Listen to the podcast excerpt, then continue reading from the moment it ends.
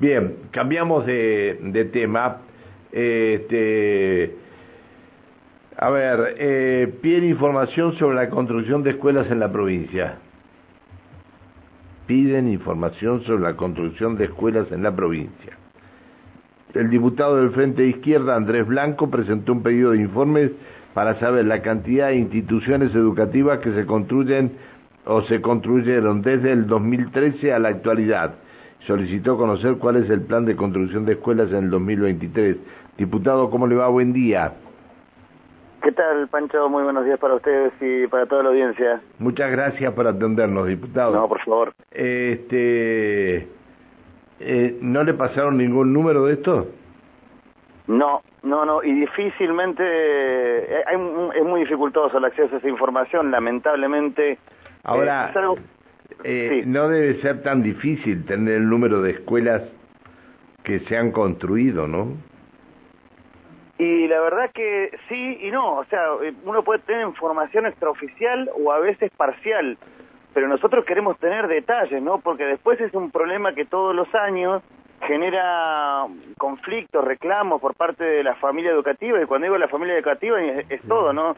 Son los padres eh, y las madres, las familias que van a, tener que hacer horas de cola para ver si consiguen un banco, muchas veces no se consiguen.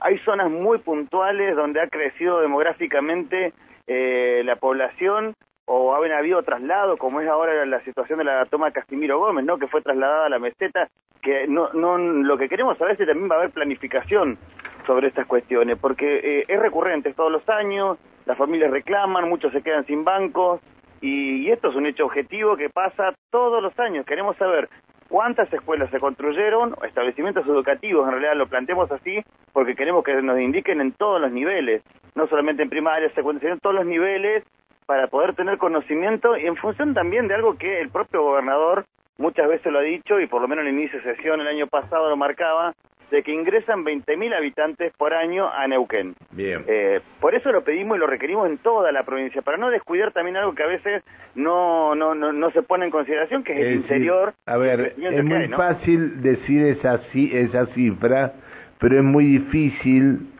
acompañar con el crecimiento eh, a esta a esta cifra, ¿no? ¿Me entiende usted? Sí, eh, sí, desde ya. Eh, es decir, eh, la, situación de infraestructura no crece a la par de la, de la este, del crecimiento poblacional. Lo que puede crecer, crecer a la par del crecimiento poblacional es la deuda en la que nos está metiendo, pero no en, en, en, en esta situación que, que se está planteando, ¿no?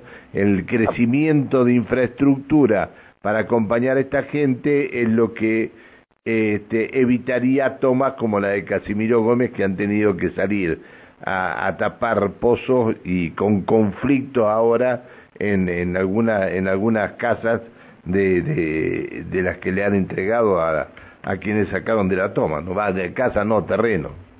Sí, sí, sí, las reubicaciones que han generado conflicto porque nosotros hemos estado también acompañando incluso con nuestros concejales acá en, el Consejo Liberante Neuquén, porque por ejemplo a donde fueron trasladados no llega ningún sistema público de transporte, con lo cual ha sido un desplazamiento de estas familias que tienen que garantizarse de alguna manera, ir a trabajar, llevar a sus hijos a la escuela, tratar de conseguir una escuela.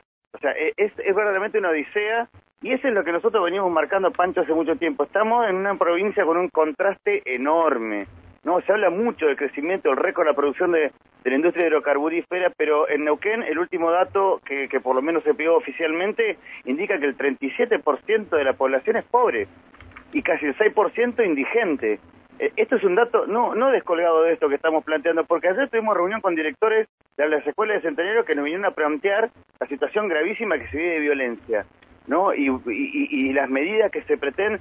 Y parte de lo que plantean los compañeros es que no hay centros culturales, no hay centros de deportes, a la altura de la necesidad que tienen los chicos, no hay escuelas suficientes para contener, no hay partidas presupuestarias, o sea, no es que no las haya, perdón, estoy diciéndolo mal, hay, pero son escasas.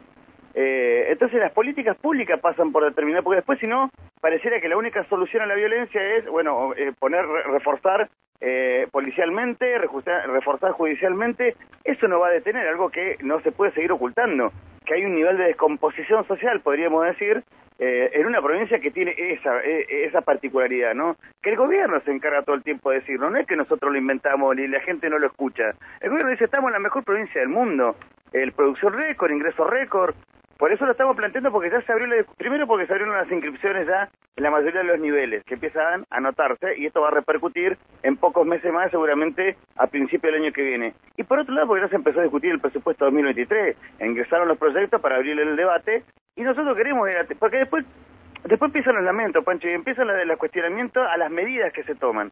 Pero claro, si, si en el marco de que el Consejo Provincial de Educación y a nosotros como diputados, que tenemos esa facultad de poder solicitar información, te la niegan, es muy difícil entonces después cuando se quiere hablar seriamente de los problemas estructurales de la educación. Y es la matriz, ¿no? Como se dicen todos, son nuestros nuestro futuro, son el presente, pero si no tienen garantía eh, de, poder acceder a un derecho como la educación, entendemos nosotros que es un gran problema y eso acarrea después con el tiempo dificultades sociales mucho más profundas. Por eso lo estamos planteando. Es un buen momento para hacerlo y porque empieza a verse que hay conflictos muy fuertes entre la comunidad educativa eh, y, los docentes, eh, y esto es algo que está repercutiendo en varios lugares, por eso lo estamos tomando también eh, apuntando a esto, digamos. En 2023 ya se está empezando a debatir el presupuesto, bueno, queremos saber cuál es la orientación que va a tener el gobierno con respecto a la educación.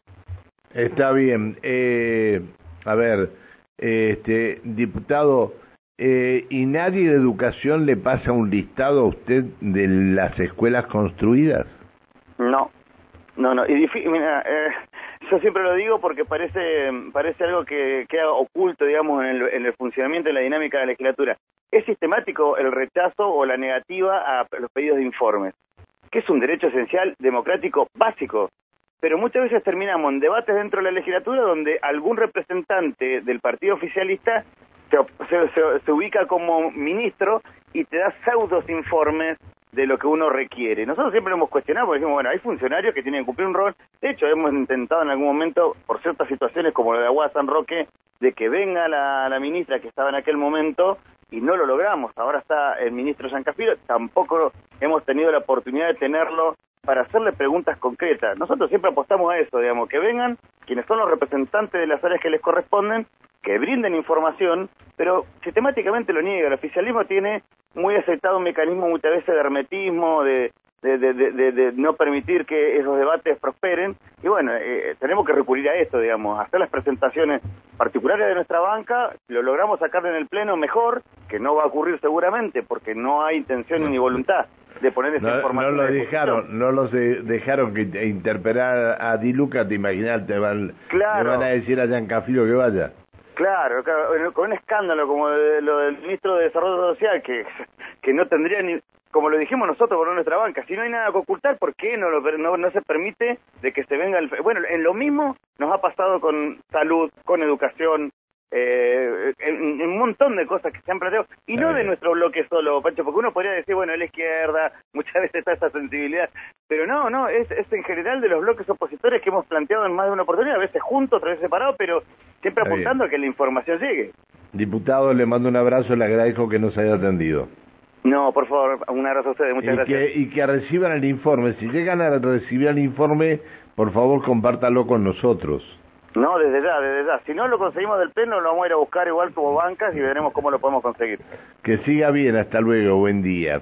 Hasta luego, buen día. El diputado Andrés Blanco, diputado por el Frente de Izquierda, están queriendo saber, queriendo saber la cantidad de instituciones educativas que se construyeron desde el 2013 a la actualidad y el plan de construcción de escuelas para el 2023.